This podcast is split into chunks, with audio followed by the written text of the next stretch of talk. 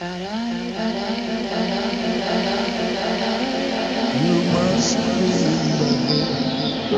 a kiss is just a kiss, a sign for fair.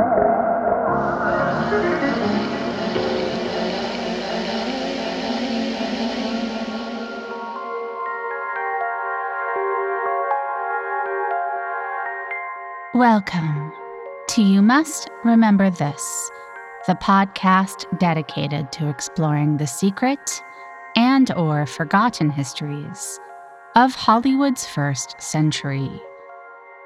I'm your host, Karina Longworth, and this is another episode of our new series, Gossip Girls. The desire of people to tell a story that is the dream of which my town was built. Oh, what a spot to be in. There are two of them in town. Now, it isn't Louella Parsons, is it? Must be Miss Hedda Hopper. What about public insults? Did you ever suffer at the hands of the old crocs, Lolly and Hedda? Hollywood's best known, best loved, most distinguished reporter. Movie news from both Hollywood and New York. And that dream will remain forever. In the 2 decades between World Wars I and II, Louella Parsons became the most important Hollywood gossip columnist in the history of the movie industry. Today, we'll explore how Louella amassed her power by creating what would become a lifelong alliance with powerful newspaper baron William Randolph Hearst, and by using her column to protect Hearst's interests, particularly in terms of his relationship with actress Marion Davies. With Hearst as her backer, and Hearst's needs always in the back of her mind, Parsons would become instrumental in how the industry messaged its way through storm after storm. From Prohibition to the end of silent movies, to the threat of government censorship, to the Great Depression. By the end of this episode, this middle-aged, single mom will have more power than anyone else writing about movies in the world. Join us, won't you, for part 2 of Gossip Girls, Louella Parsons and Hedda Hopper.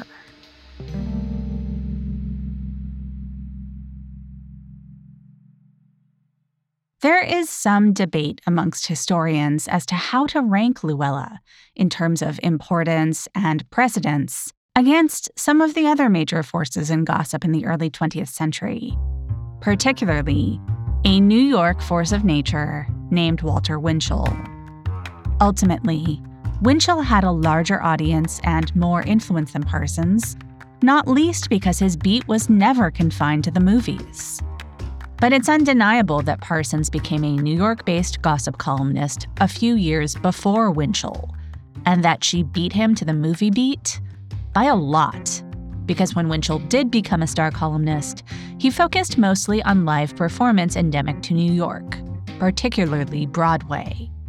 Eventually, Winchell would expand his purview to not just cover movies, but he also wrote one and appeared in several. But Winchell, and many other columnists, only turned their attention to the film industry when it began throwing off a flame that was too hot to ignore. Louella, for better or worse, got in on the ground floor and stayed there. Another factor that makes it virtually impossible to compare Louella's apples to Winchell's oranges is tone. Winchell pioneered a zippy slanguage that allowed him to tease news that neither his editors nor his subjects felt comfortable having aired in print without getting sued. Louella's writing style lacked both the verve and the risk. She generally used flowery, effusive language to pump her subjects up, and for the first decades of her career, she rarely revealed anything that the stars and the studios didn't want out there. When she was doing her job right, her readers would think they knew everything about the stars in question, and would never think to question that there could be more to the stories. Usually there was much more that Louella either glossed over or carefully misdirected readers away from. In that sense, it was Winchell who was truly giving his readers a glimpse behind the scenes, even while his columns constituted their own sideshow. Meanwhile, Parsons tap danced as fast as she could to keep her audience focused on the facade. I'm Lauren Sherman, the writer behind Puck's Fashion and Beauty Memo line sheet, and I'd like to welcome you to my new show, Fashion People. On every episode of Fashion People, I'll be talking to insiders about the stuff we're all whispering between the press releases, from M&A rumors to celebrity stylist dish to the future of legacy media. Be sure to follow and listen to Fashion People, a presentation of Odyssey in partnership with Puck, available on the free Odyssey app or wherever you get your podcasts. When Louella arrived in New York in 1918, there were no daily movie industry news columns in the local papers. Film coverage was deemed so trivial that most editors didn't think it merited the delegation of resources. Louella ended up at a paper called The Morning Telegraph, and it was a sleazy scene. Housed in a former barn, the paper's offices were a smoke-filled room used as a meeting place for reporters and sources such as gangsters and ladies of the evening. There was always a poker game going on. At the Telegraph, Louella's column became more focused on industry news and the business of movies. It was read by members of the local film industry, located in Astoria and New Jersey, as well as theatrical writers and actors who were curious about breaking in. A big part of Louella's new job was networking, and in Prohibition-era New York, she really hit the nightlife scene. In 1923, she was caricatured in The New Yorker in a drawing of a movie premiere where she was depicted alongside the leading figures, not just in the movie industry, but in the city, including D.W. Griffith, F. Scott Fitzgerald, Al Jolson, and Irving Berlin. It was around that time that Louella Parsons cemented her status by signing a contract to write a daily movie gossip column for the New York American, published by William Randolph Hearst. At the end of our last episode, you may remember, Louella was forced to leave her job in Chicago after her paper was bought by Hearst. So what had changed in 5 years?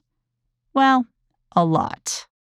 For one thing, Hearst's reputation was marred by his public stance on World War I, which was that the war was an unnecessary intervention that would result in massive bloodshed and benefit no one or thing except for international banking outfits. He was kind of right, but in the moment, this was an unpopular opinion, and Hearst was accused of being pro-German and anti-American.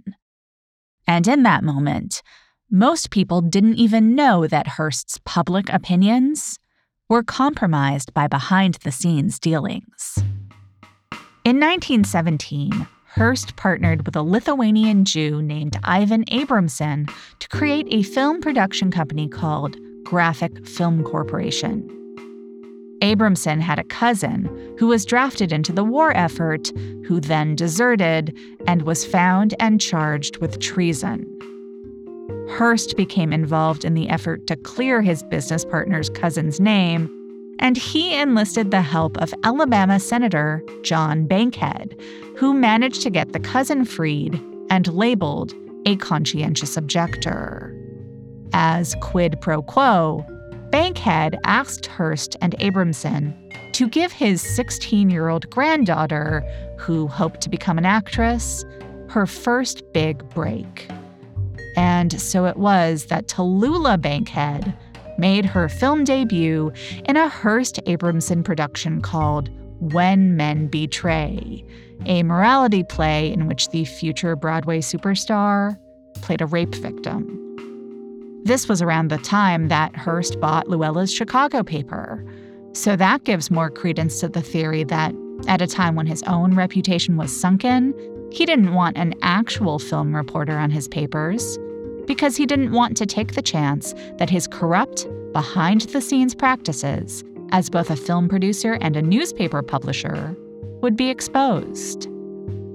But the big thing that changed over the next few years was that Hearst had begun a relationship with actress Marion Davies. We did a whole episode of this podcast about Hearst, Davies, and the Orson Welles movie that fictionalizes them, Citizen Kane, which you may want to listen to if you haven't yet.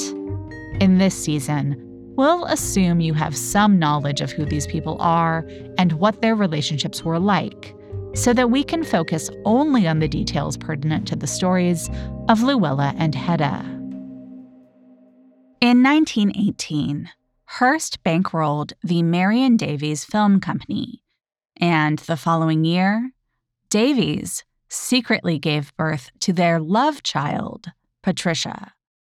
Hearst would eventually acquire a reputation as a film producer whose brain was in his pants, because from this point forward, he was primarily involved in feature films starring Marion. But this was not necessarily by design. At various points, Hearst attempted to get into business with other performers, including Olive Thomas, Mary Pickford, and Charlie Chaplin. Then, in 1922, Hearst spent a fortune producing and promoting Marion Davies' first real hit film, When Knighthood Was in Flower. This picture had the desired effect of turning Davies into a movie star. But in the brighter spotlight, there was more risk that her status as Hearst's mistress would become exposed. This was a problem, not just because Hearst's wife Millicent was still in the picture and had already acted on her jealousy by maneuvering to minimize publicity for Marion in Hearst's papers, but also because a scandal-plagued Hollywood had just installed Will Hays to serve as a public check on private misbehavior. In early 1923, Hayes received a letter from a Chicago journalist asking the censorship czar what he planned to do when, quote, the Marion Davies scandal breaks. I assume you are aware that it is imminent, and that when the blow-off comes, it will create a bigger sensation than many of the meretricious doings at Hollywood. It's unclear exactly which part of Davies' hidden private life this was in reference to, or what blow-off the journalist was predicting. But Hearst and Davies certainly had reason to be paranoid that secrets would be exposed. And that alone was justification for investing in good press to drown out the expected bad press. Separately from her sugar daddy's needs, we think, Marion had befriended Louella, inviting the columnist, who turned 40 in 1921, to party with Marion and her 20-something friends. Parsons prided herself on being able to keep up with a fast crowd. She routinely party-hopped late into the night, collecting material for her columns. But by the end of 1922, she was starting to get burned out. She was working very hard for very little pay. And to add to her emotional turmoil, at the end of that year, her mother died.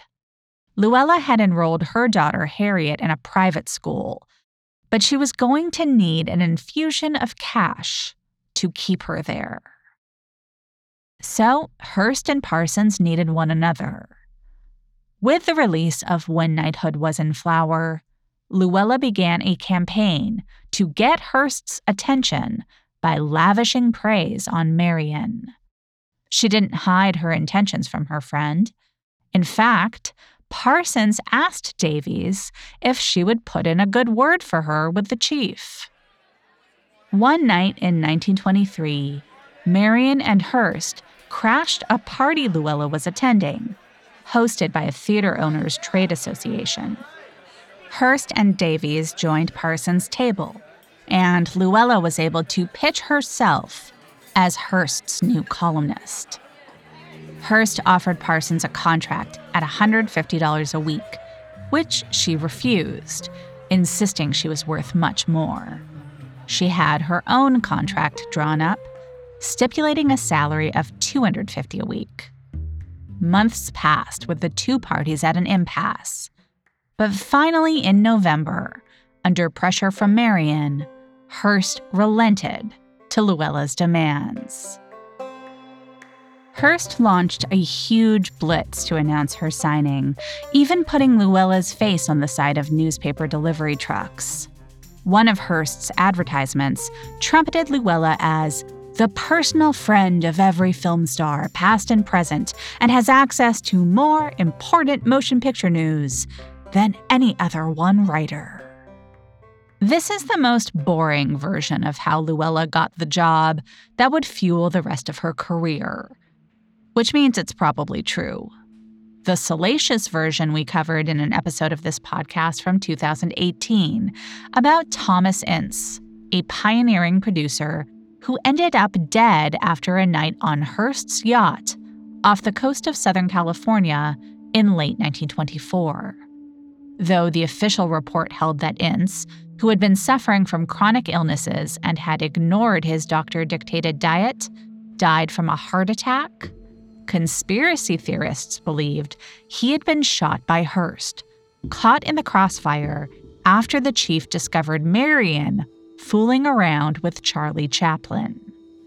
This conspiracy theory included whispers that Parsons had been on the boat that night and had pacted with Hearst to keep Ince's true cause of death silent.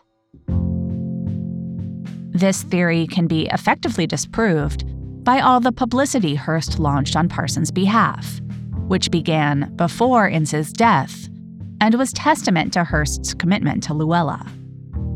Whatever sparked it, Hearst's hiring of Louella ensured good publicity for him and Marion, and Louella's ability to guarantee that good publicity ensured her job security.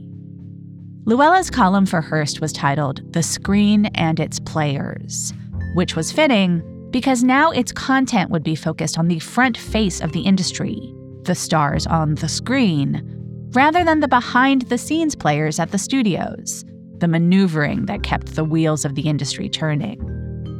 This was how the men behind the scenes, including Hearst, wanted it. At a time when the very industry was in danger of being shut down by the government, either because of the supposed depravity of the stars or due to the anti-Semitist antipathy directed at the studio heads, men like Hearst needed someone like Louella to be a cheerleader for the industry. Over the next few years, her columns would start projecting a fantasy version of the Dream Factory, in which most, if not all, of the stars had hearts of gold, and few, if any of them, drank Prohibition-era booze or engaged in anything but puppy love or marital congress. And that included Marion Davies, a woman who occupied the shining center of the Hollywood party scene, whose primary relationship was with another woman's husband. Everyone in Hollywood knew about Davies and Hearst's relationship, especially after 1926, when Marion became the official hostess at Hearst's spectacular new home in San Simeon, known as Hearst Castle. But the general public was not supposed to know about the affair, because if they did, the political correctness of the time would have mandated that one or both of the lovers be publicly shamed and punished. Louella Parsons played a big part in ensuring that wouldn't happen.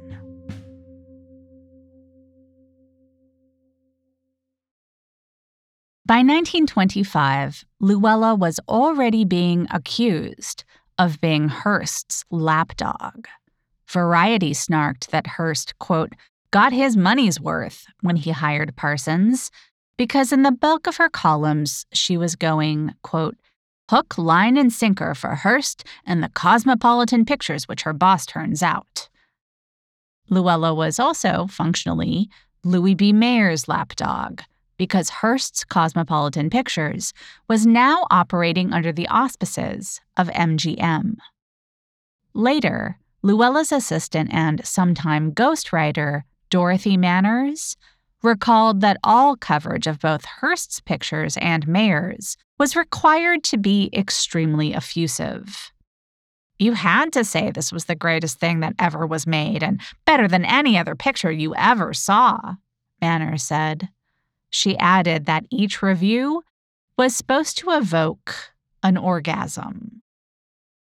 Parsons quickly proved her loyalty by joining Mayer and Hearst in a scheme against Louella's friend, actress Mae Murray, who had announced that she was going to leave MGM for a lucrative deal at UFA, the state-run film studio in Berlin. Louella invited Mae to a dinner party at Hearst's house.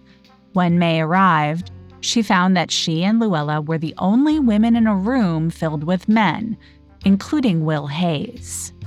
Murray quickly realized that the purpose of the dinner was to intimidate her into staying at MGM, which Hearst and Hays managed by threatening to prevent Murray's films from being distributed in the U.S., which would have been fatal for her film career.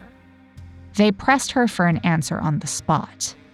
May looked across the table at Louella for support and found her with her notebook out, ready to write up a story for her column on the actress's decision.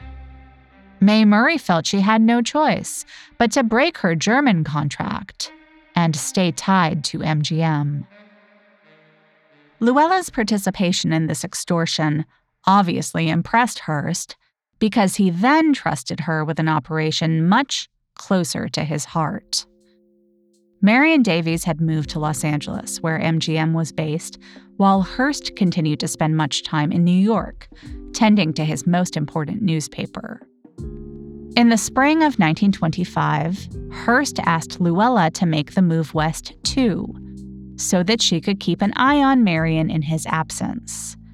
Even if much of the Ince story had proven false or embellished, Hearst apparently believed that Davies had dallied with Charlie Chaplin, and he wanted to know what else his mistress was getting up to while 3,000 miles away.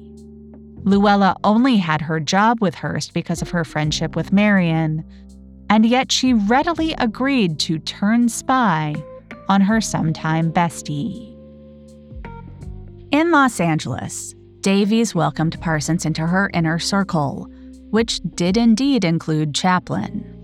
There were regular beach parties, dancing, and lots of drinking. In the last days of silent Hollywood, there was a lot of partying, and Louella, though now in her late 40s, kept up with all the stars half her age, and then kept the fact of these parties virtually completely off the record.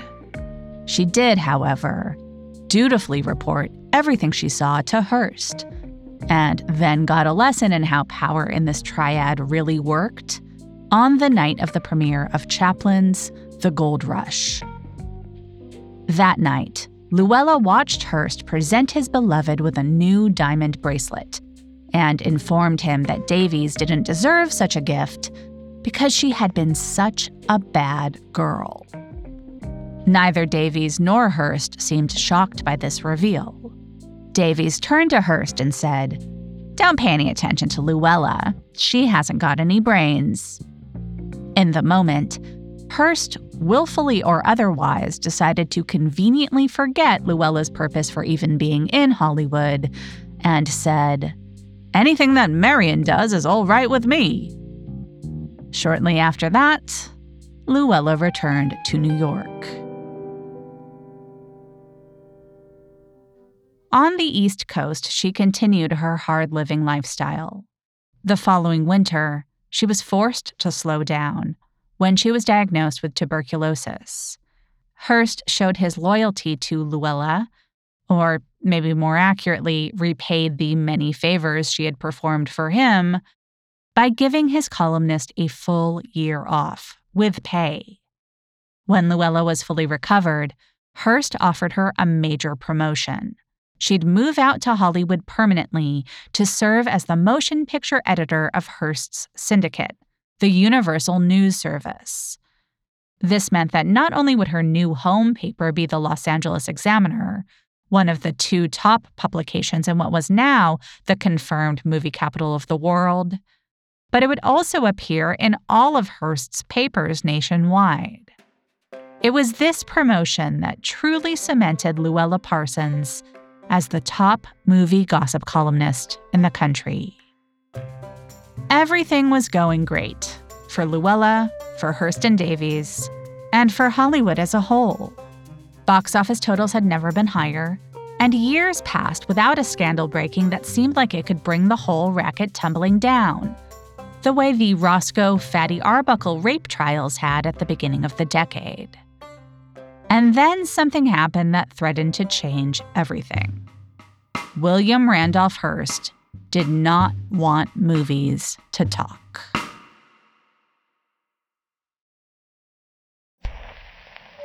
The Jazz Singer, released in 1927, is usually credited as the thunderbolt that ended the silent era.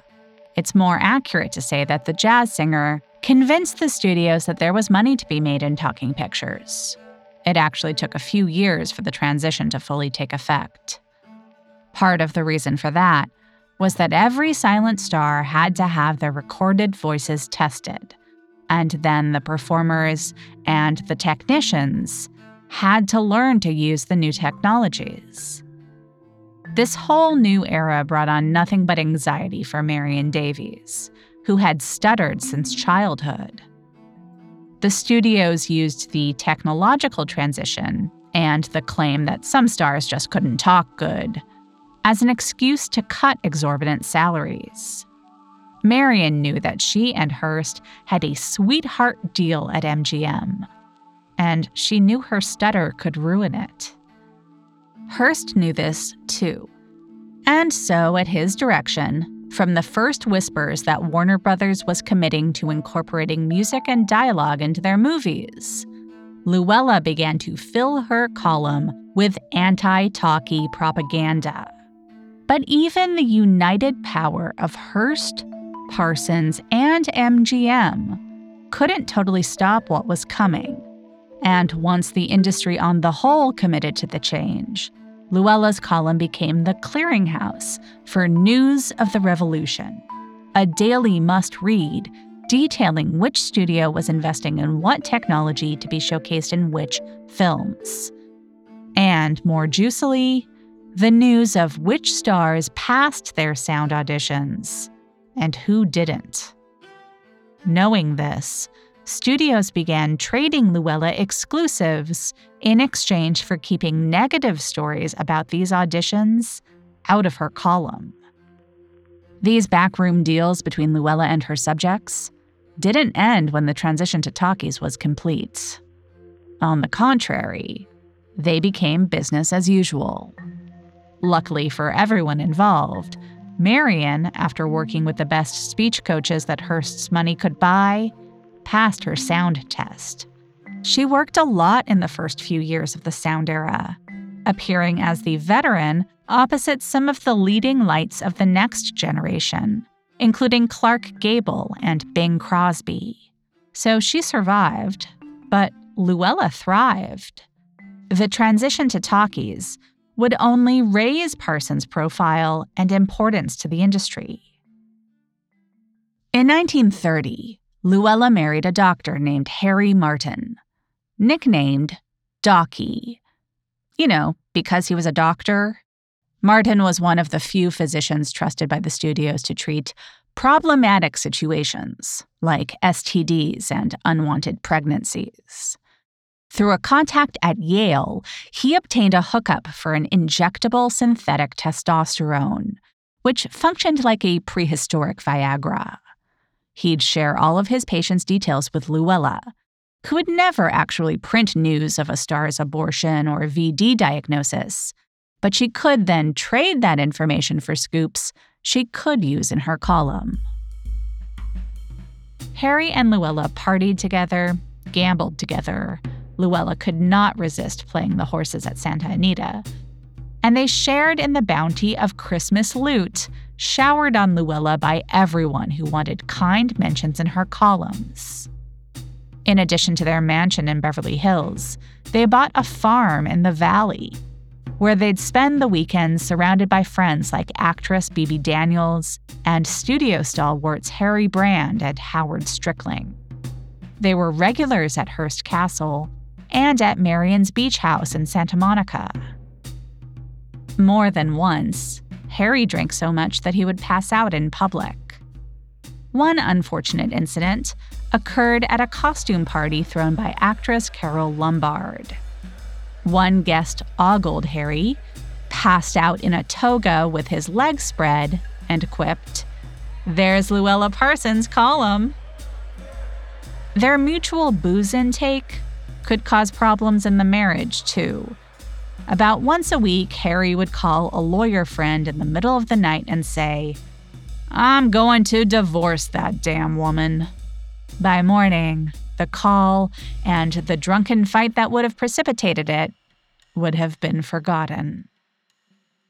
With the arrival of the Great Depression, the tone and substance of Louella's columns changed. She devoted less space to puff pieces about how she knew for a fact that a heart of gold beat inside every on-screen vamp, or at least every on-screen vamp who wasn't in direct competition with Marion Davies.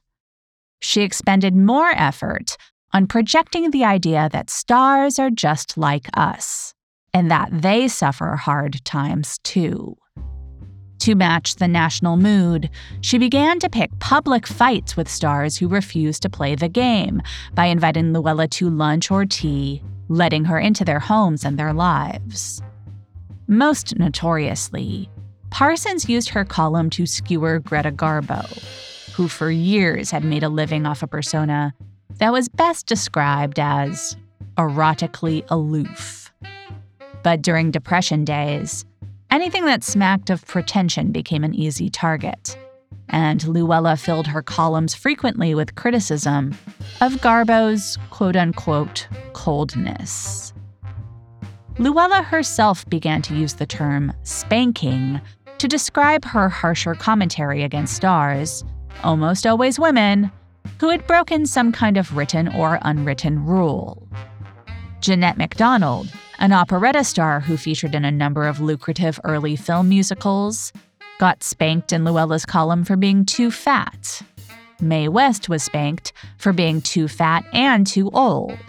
Katharine Hepburn was spanked for being too much of a snob to submit to an interview. Almost always, Louella gave this kind of coverage to a performer who needed to be reminded that as an individual, they were not more powerful than the system in which they worked. And in fact, that system, the network of producers and studio executives and newspaper columnists, could turn against a star in an instant if they weren't careful, if they didn't make an effort to submit to expectations. Louella may have been hired to protect Hearst's interests, but she now understood that every mogul in town collectively buttered her bread. Stars would come and go, but the important thing was to protect the industry that hired those stars. In order to play her part in reinforcing Hollywood as an institution, Louella codified the persona that she'd more or less hold on to for the rest of her career. She was simultaneously cheerleader and bully. Often, she'd have to launch a bullying campaign because she was such a loyal cheerleader. An example of this involved Howard Hughes. Louella had published the first review of Hughes's breakout hit, Hell's Angels, and her rave had set the tone, leading to big box office and the breakout of its female lead, Jean Harlow. But then, in late 1930, Hughes bought the film rights to a recent, controversial novel called Queer People. The queer in Queer People didn't mean queer as in LGBTQ. It was more like an adjective for bizarre or out of the ordinary. This novel was a satire of Hollywood, one of the first of its kind, and it was uniquely vicious in its portrayal of an amoral world in which, like in the old New York of Hearst's youth, Only a thin scrim separated the facade of the entertainment industry from the sordid goings-on behind the scenes. Queer People hit particularly close to home because in the end, a starlet ended up dead. And already, just about 2 decades into Hollywood's life as the movie capital, a few starlets had died before their time. Also, the novel's portrayal of the studio moguls was notably anti-Semitic, bringing to life every Jewish movie executive's nightmare imaginary of how they were really seen by a nation of WASPs. If you've read my book, Seduction, you know that from his first arrival in Los Angeles, Howard Hughes cultivated a persona as an outsider.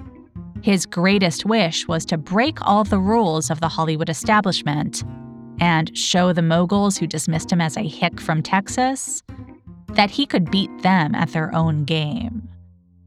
With Hell's Angels a cultural sensation, Hughes felt emboldened to buy a novel about Hollywood that everyone in Hollywood hated.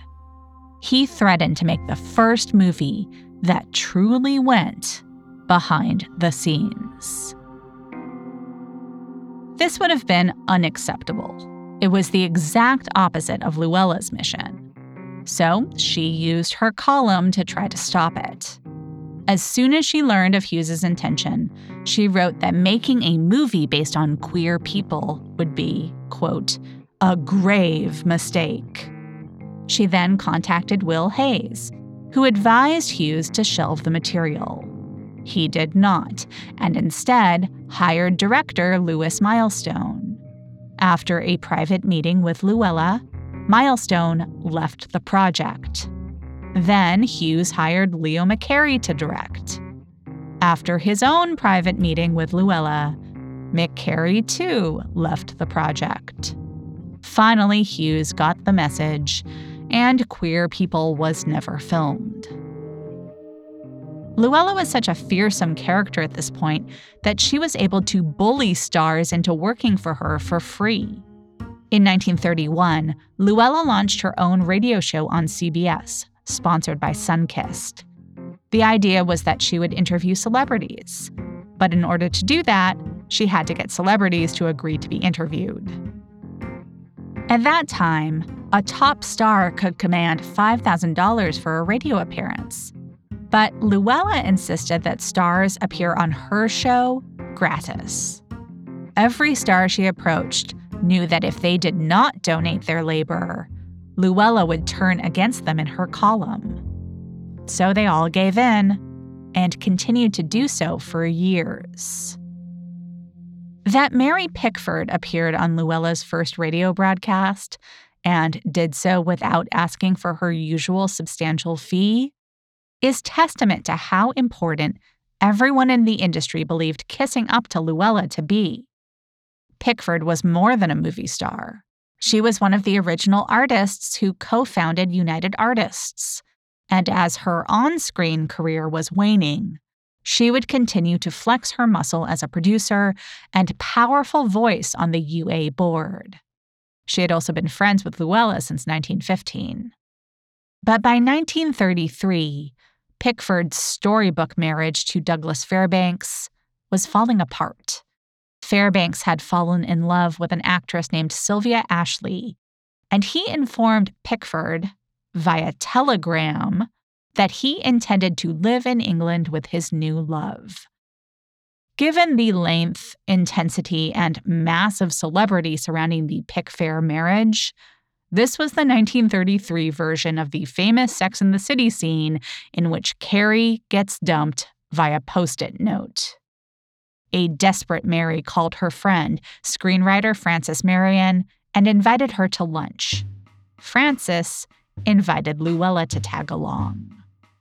At the lunch, Pickford showed Louella the telegram she had received from her husband. Later, Mary would claim that she swore the gossip columnist to secrecy. Frances Marion claimed that Mary only showed it to Louella, knowing that she would leak the news, and that the two women had agreed on this plan together before Louella arrived at the table. I'm inclined to believe Frances Marion on this one, because it seems very Mary Pickford to shrewdly control the press narrative while claiming innocence and ignorance. For her part, Louella insisted, completely improbably, that she resisted the scoop.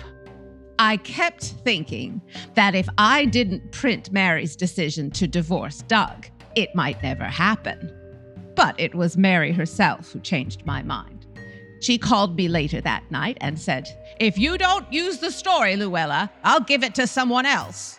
So, Louella broke the news of Hollywood sweethearts breaking up in her Sunday morning column. Louella called it the biggest story of her career and had no regrets. But Mary had some. After Louella's column ran, the actress was mobbed by journalists looking for follow-up details. Feeling like she had lost control, Mary blamed Louella, and a frost fell over their friendship. There was an important lesson to be learned here. A star may bring a columnist a story, not just on the record, but virtually wrapped in a bow. But that doesn't necessarily mean that when they're talking to the columnist, the star is totally aware of how the story is going to make them feel when it's printed. Call it confessor's remorse. The problem with it is that famous people have not historically been quick to accept personal responsibility. I mean, why would you if you never had to? And they're much more likely to deflect blame onto the person quoting them. In order to preempt this, a columnist like Louella sometimes had to intuit how to shape the star's story, so that the Mary Pickford in the equation could give the journalist the gift of her exclusive and walk away feeling unburdened, rather than racked with regret.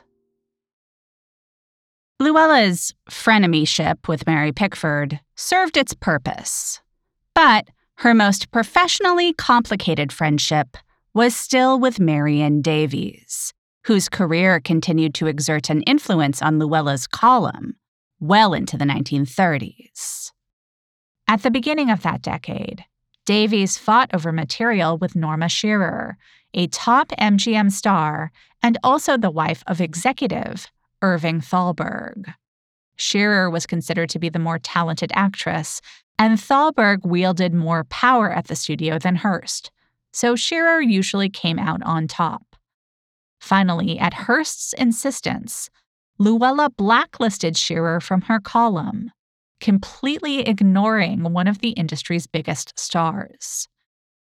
When the rivalry between the two actresses reached a breaking point, Hearst took his production company and Marion and left MGM for Warner Brothers. At that point, Hearst commanded Louella to switch the baseline allegiance of her column from MGM to Warner's. This shift in studio loyalties occurred just as Hearst was shifting political loyalties. Hearst had always been pro-union, but beginning in 1933, the rise of unions in Hollywood threatened to cut significantly into studio profits. And then the unionization wave hit him where it really hurt. The American Newspaper Guild began a series of strikes at Hearst's papers, which were already suffering from a depression-related loss of ad revenue. Hearst had also been a staunch supporter of Franklin D. Roosevelt, but Hearst connected the surge in union activity with the New Deal and decided that all of it needed to be stopped. So in 1934, Hearst's papers radically shifted to the right and began railing against Roosevelt, as well as fomenting conspiracy theories about the rise of communism in all industries, but particularly the two industries with which Hearst himself was most involved.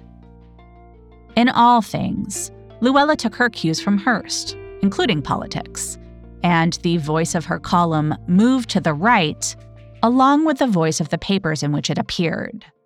Still, Parsons was shocked and hurt when the left-wing media began attacking her as a handmaiden to fascism and corruption. Louella could dish it, but she wasn't great at taking it. She was also feeling the stress of increased competition. Walter Winchell, who had chiefly been a Broadway gossip columnist during Louella's stint in New York, was now including movie gossip in his columns, which were also syndicated by Hearst. Winchell used the excuse of a nervous breakdown to transplant himself to Los Angeles temporarily, from where he declared that Hollywood's parties outdistanced those on Broadway or anyplace else in the world. But eventually, Winchell realized that being physically in Hollywood made it harder for him to write honestly about all those people he was meeting at parties. Increasingly, it was Louella who set the tone for coverage of the film industry. Every studio knew she would protect their interests. By threatening to pull their extremely lucrative advertising, the studios could scare other publications into doing their bidding, too. One new competitor who proved to be the exception to the rule was Sidney Skolsky, a New York refugee who specialized in what he called tintypes, compact profiles of stars that included titillating factoids about things like what they wore to bed. Skolsky was Louella's first significant Los Angeles-based rival, and what made him really dangerous was that he actually thought filmmaking was interesting. He started running a series of stories called Watching Them Make Pictures, in which he revealed elements of the production process that were usually either invisible to the ticket-buying audience or intentionally obscured. For instance, in reporting on the making of Cecil B. DeMille's 1934 version of Cleopatra, Skolsky revealed that a sequence which seemed to depict thousands of men in battle was actually filmed with a fraction of that many actors, using the 1934 version of green screen to create the illusion of crowds. Skolsky was viciously attacked for this piece by the trade paper Variety, which claimed it was both unethical and short-sighted for a columnist to dispel an illusion. MGM threatened to pull its advertising from Skolsky's paper unless his columns were reined in. But Skolsky's editors stood by him, and the threat turned out to be empty. MGM couldn't afford to not advertise their films in a major paper. Skolsky played a role in an early effort to provide Louella with some stiff competition. By the mid-1930s, Parsons' radio show Hollywood Hotel was a huge hit, even inspiring new tourism at the real Hollywood Hotel, a relic of pre-movie industry LA, far from the studio where Parsons' show was actually broadcast from. The success of Hollywood Hotel inspired a competing show built around Mary Pickford. Parties at Pickfair, launched in February 1936, was designed to replicate the still-coveted experience of an invitation into the living room of the now middle-aged woman who was still known nationwide as America's sweetheart. But the radio version of that experience didn't catch on with listeners right away, and Skolsky was brought on to do a gossip segment, essentially to make Pickford's show more like Parsons. Louella was livid that Mary was trying to compete on her turf at all, and she first threatened to blacklist Pickford from her column, and then she threatened to blacklist anyone who went on Mary's show instead of hers.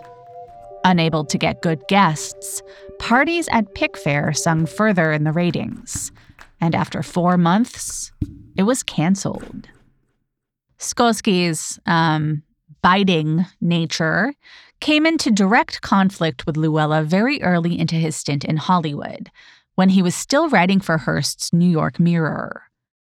In the same issue, that paper ran a column by Louella about how Greta Garbo was soon to marry conductor Leopold Stokowski, and a column by Skolsky, insisting that no marriage was imminent. It's impossible to imagine this happening today, but back then, these columns were independently edited and sent to the wire service, and no one knew about the conflict in the columns until they read the paper the next day. The upshot was that it appeared that Skolsky was deliberately undercutting Louella. Louella immediately got her revenge by telling Hearst that Skolsky was a communist. Hearst informed Skolsky that he would not be renewing his contract at the Mirror. Skolsky landed on his feet at the New York Post, but only after he and Parsons ran into one another at Chasen's restaurant, and Louella took gleeful credit for getting Skolsky fired. "My impulse was to smack her," Skolsky read in his autobiography, "but I knew I couldn't hit a woman, especially in Chasen's." So instead, Skolsky bit Louella on the arm. After that, they managed to come to a truce. Despite all these new bylines and voices, Louella Parsons was still the undisputed queen of the gossips. Her status was cemented in 1936 when Warner Brothers decided to make a movie called Hollywood Hotel, based on her radio show. Louella would play herself in the movie, but even that role was somewhat beyond her talents as an actress, and most of her scenes were subsequently cut. But that didn't really matter, because the movie still served as proof that Louella Parsons truly existed on the same plane of power and public notoriety as the stars she wrote about. The trailer called her the First Lady of Hollywood, and that designation stuck. The Hollywood Hotel movie would be a last hurrah of sorts before Louella Parsons was forced to truly share the spotlight with an upstart. Next time on You Must Remember This, the story of how Hedda Hopper, a washed-up actress with no journalistic experience or conventional talent, disrupted the gossip industry and created the template for politicized outrage about popular culture that plagues us today. Join us then, won't you?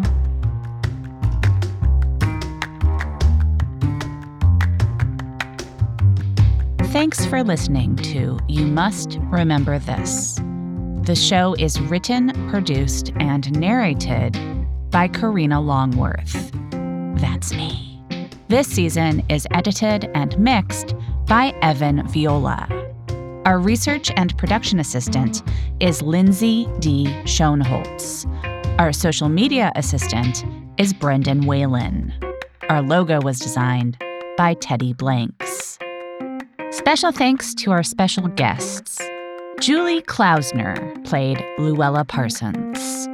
Julie wrote, created, and starred in Difficult People, one of the funniest shows of the last 10 years, which you can watch on Hulu. And she and Tom Sharpling have a podcast called Double Threat, which you can and should find wherever you get your podcasts. If you like the show, please tell anyone you can, any way that you can. You can follow us on Twitter at RememberThisPod. We're on Facebook and Instagram, too. And if you go to our website, YouMustRememberThisPodcast.com, you can find show notes for this and every other episode, which include lists of our sources and much more.